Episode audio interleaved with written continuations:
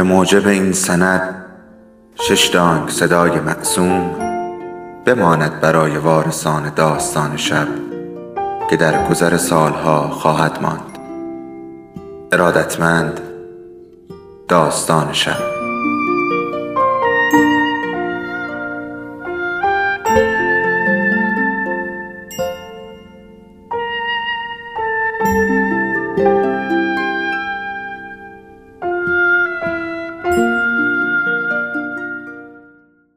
یکی بود یکی نبود. مجلس چهارم.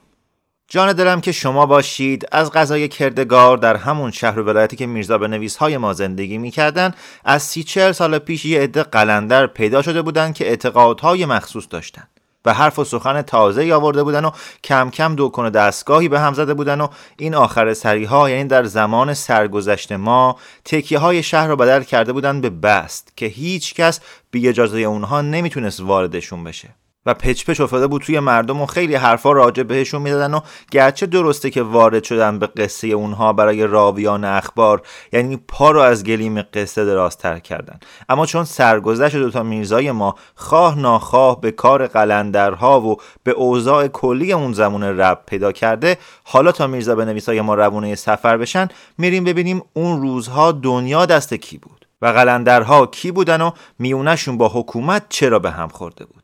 جانم برای شما بگه آداب و اعتقادهای این قلندرها از این قرار بود که مرکز عالم خلقت رو نقطه می‌دونستن و همه تکلیف های شرعی رو از دوش مردم برداشته بودن و میون خودشون به رمز و کنایه حرف می‌زدن و حروف ابجد رو مشکل گشاتر از هر تلسمی می‌دونستن و به جای بسم الله می‌گفتن استعین و به نفسی و جای لا اله الا الله می‌گفتن لا اله الا المرکب المبین و خیال می‌کردن اسم اعظم رو گیر آوردن و دفتر دستک های مذهبیشون پر بود از نقطه و حروف تک تک مثل ف و ساد و دال و همین جور. و برای هر حرفی و نقطه هم معنایی قائل بودن. اسم شبشون هم تبرزین بود که یا هر کدومشون یکی داشتن یا اگه نداشتن شکلشو پشت دستشون خال میکوبیدن. و گرچه شاید بوی کفر بده اما خلاصه اعتقادشون این بود که به جای پرستیدن خدایی که در آسمون هاست و احتیاجی به نماز و روزه آدم های مفنگی نداره و همه دعاسناهای بشر خاکی در مقابل عظمتش در حکم پر مگسی هم نیست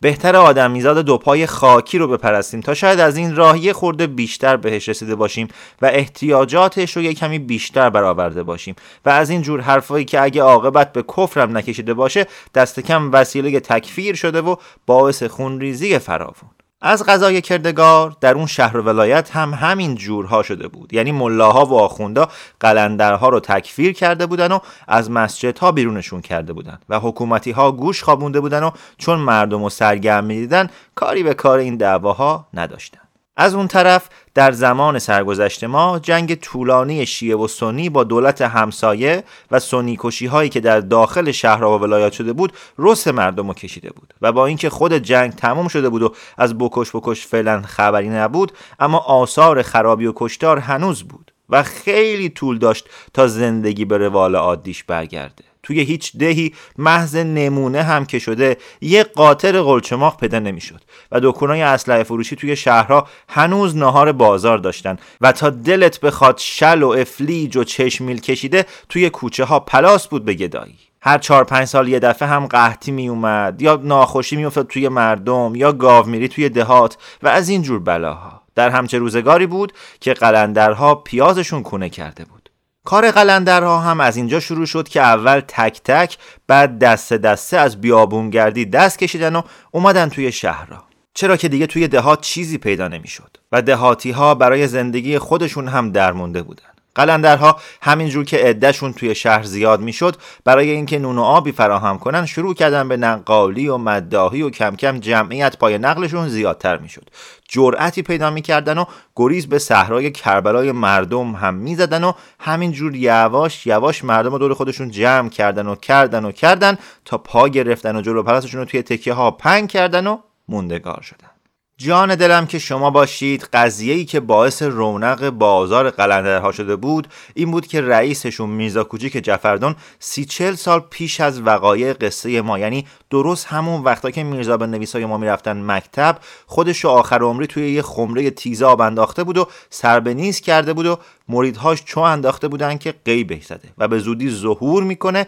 و دنیا رو پر از عدل و داد می‌کنه. هر کدوم قلندرها که در مجلسی مدهی یا نقلی می‌گفت حتما اشاره هم به این قضیه می‌کرد و دیگه خیلی باورشون شده بود و روز و شب منتظر بودن از این گذشته یه بازارگرمی دیگه قلندرها این بود که تو شهر چو انداخته بودن که اگه باز جنگ شد هر کی قرعه سربازی به اسمش در اومد و نخواست بره جنگ بیا توی یکی از تکیه ها بست بشینه تا قلندرها برن پول خونشو بدن و جونشو از حکومت بخرن. سیبیل 60 70 تایی از عاقل مردهای شهر رو هم چرب کرده بودند که هر جا می نشستن با قسم آیه شهادت می‌دادن که میرزا کوچیک جفردان قبل از اینکه قیبش بزنه پول خون اونها رو داده و جونشون رو خریده وگرنه خدا عالم استخونهای اونها حالا تو کدوم میدون جنگ دم بیل کدوم دهاتی باید زیر رو می‌شد. و همین جورا کم کم گوش مردم شهر رو پر کرده بودن و گداگشنه های هر محلی رو توی تکیه همون محل جمع کرده بودن و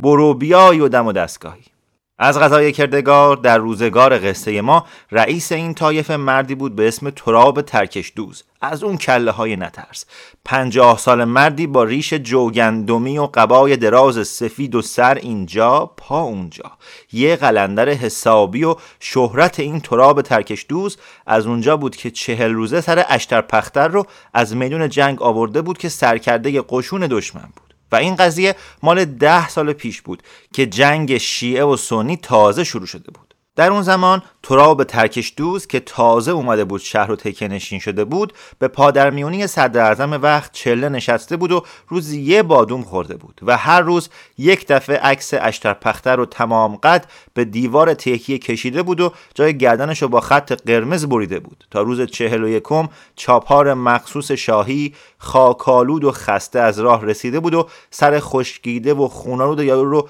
پیش تخت قبله عالم انداخته بود. و همین باعث شده بود که مردم ترس برشون داشته بود و دیگه آزاری به قلندرها نمی‌دادن که هیچی روز به روز هم بیشتر دورشون جمع شدن و نظر و صدقه براشون میفرستادن. درسته که قبله عالم از همون سربند ترس برش داشته بود و صدر اعظم رو به خارجه تبعید کرده بود و دیگه لیلی به لالای قلندرها نمیذاشت. اما اسم تراب ترکش دوز سر زبون ها افتاده بود و دیگه فیل هم نمی‌تونست جلودار قلندرها بشه. تراب ترکش دوز هم دستور داده بود که هر شب جمعه توی هفت تا از تکیه های شهر که پاتوق قلندرها بود منبر می‌رفتن و بعد خرج می‌دادن و هر شب جمعه عده تازه ای رو دور خودشون جمع می‌کردن و حالا دیگه گذشته از خود قلندرها و گداگشنه های شهر هر آدم فراری از حکومت یا هر آدم شرور یا هر کی بهش ظلم شده بود و نتونسته بود تقاس بکشه یا هر کی با باباش قهر کرده بود یا هر کی از دست سیقه ها و عقدیاش به تنگ اومده بود یا هر کی از دست طلبگارها گریخته بود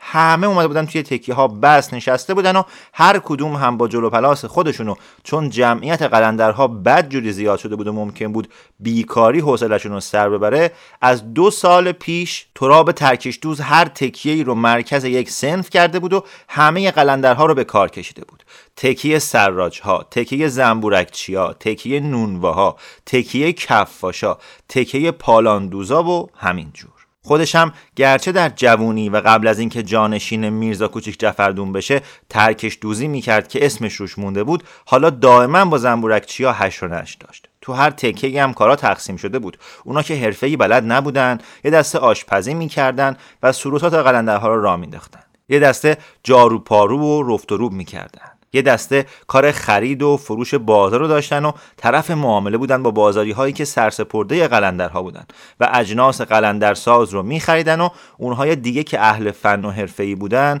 هر کدوم توی یه تکه سرگرم به فن و حرفه خودشون بودن و هر چی رو که میساختن میفرستادن بازار و چون ارزونتر از نرخ روز هم میفروختن همیشه هم خریدار داشتن. ورود زنها رو هم که اصلا به تکیه ها قدغن کرده بودند چون در آین قلندری آمیزش با زن من شده بود و قلندرها همه مجرد بودن و عذاب و گناهش باز هم به گردن راویان اخبار که میگن خیلی از قلندرها هم اهل دود و دم بودن و بنگ و هشیش میکشیدن ساده بازی هم که همیشه در این ولایات رواج داشته.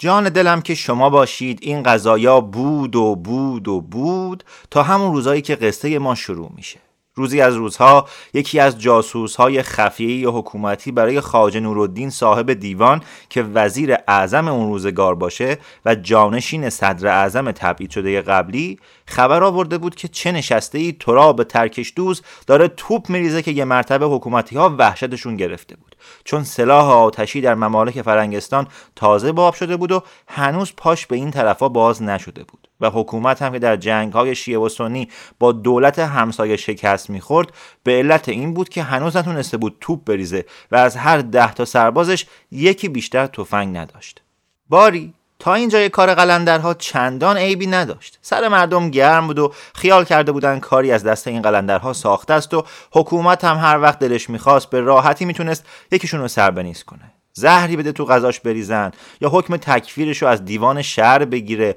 یا شماجینش کنه یا میل به چشمش بکشه. اما حالا دیگه بوهای بدی میومد. این بود که ککوفه به تومون بزرگون و اعیان و وزرا و نه یکی و نه دوتا بلکه پشت سر هم جاسوس و خبرنگار و مفتش بود که در لباس قلندری روانه تکیه ها و پاتوهای قلندرها شد و برای اینکه هیچ جای تردید نباشه خاج نورالدین وزیر اعظم از خان لرخان مقرب دیوان خواست که خودش با لباس مبدل بره و سر و گوشی آب بده. خان لرخان هم که دلش بد جوری برای ملک و شعرایی لک زده بود همین کار رو کرد و خبر آورد که بله به ترکش دوز تمام هونگ برنجی های خانه های در همسایه رو گرون گرون می‌خره و تو تکیه زنبورکچیا کوره و دم و دستگاه علم کرده و تا حالا سه تا توپ ریخته. عین توپای سنی ها قضیه به اینجا که رسید خاج نورالدین صاحب دیوان شستش خبردار شد که این ترکش دوز چه خیالاتی به سر داره. چون با همین سه توپ یه روزه می‌شد تو سینه دیوار ارگ حکومتی یه سوراخ باز کرد به بزرگی یه دروازه. این بود که وزرا رو خبر کرد و پس از دو سه روز شور و مشورت قرار شد خبر رو به گوش قبله عالم برسونه. برای این کار خان لرخان مقرب دیوان رو صدا کردن که قصیده بگه و در اون اشاره به این قضایا بکنه تا گوش قبله عالم که تیز شد و خواست معنی اشاره ها رو بفهمه اون وقت خاج نورالدین لب به قضایا رو به عرض برسونه. همین طور هم کردن. اما قبله عالم اصلا و ابدا ملتفت اشاره های خانلرخان نشد و خیال کرد باز ارزش رسیدن به ملک و شعرهای و اثر بیحوصلگی دستور داد پنجاه سکه طلا بهش سره دادن و همه رو مرخص کرد. هیچ کدوم از وزرا هم جرات نداشتن برن توی اندرون و این خبر رو به گوش قبله عالم برسونن. چه بکنن؟ چه نکنن؟ باز دو سه روز دیگه شور و مشورت کردن و عاقبت عقلشون به اینجا رسید که به وسیله خاجه باشی حرم سرا دست به دامن سوگلی حرم بشن. این کار رو هم کردن. اما سوگلی قبله عالم که پس از 33 روز نوبت بهش رسیده بود حیفش اومد خبر رو سر شب به گوش قبله عالم برسونه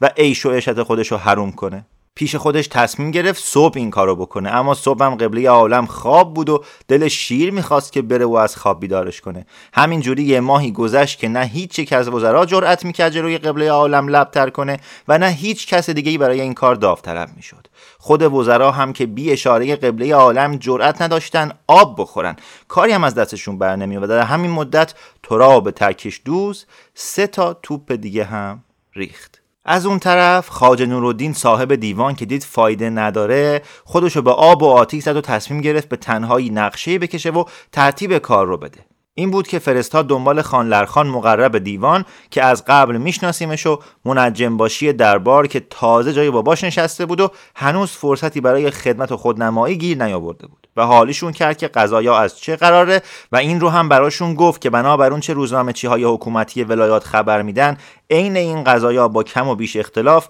در دیگر شهرها هم راه افتاده و اگه دیر به جنبه اونجاها هم توپ ریختن و یاد می‌گیرن و کار از کار میگذره و اون وقت قبله عالم که نمیمونه هیچی. نه ملک و شعرایی باقی میمونه نه منجم باشی درباری و بعد نقشی خودش رو براشون شهر داد. و از منجم باشی قول گرفت که سه روزه زیج بشینه و رسد کنه و طرحی برای قضیه بریزه و خانلرخان هم قصیدش رو جوری بگی که اشاره و کنایش زیاد دور از فهم نباشه. تا قبله عالم ملتفت بشه و بعد که مجلس تموم شد فرستاد دنبال حکیم باشی دربار رو یه صورت هفت نفری گذاشت جلوش که سر هفته باید کلکشون کنده بشه. و این هفت نفر بازاری هایی بودن که با قلندرها طرف معامله بودن و بهشون کمک مالی می‌کردن و یکیشون همون حاج ممرزایی بود که میرزا نویس های ما قرار بود برای حد و حصر املاکش مسافرت کنن دیگه براتون بگم به میزان و شریعه هم دستور داد که چقدر از اموال هر کدومشون رو ضبط کنه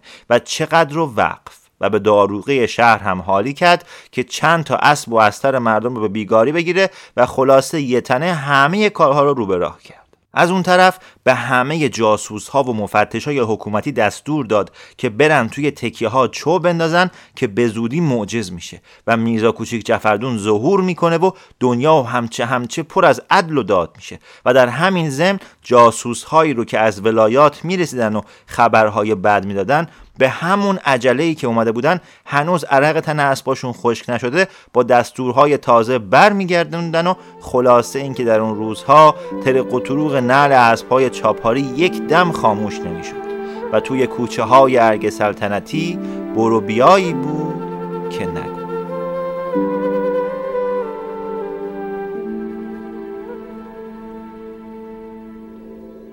داستان شب بهانه است. برای با هم بودن دور هم نشستن شنیده شدن.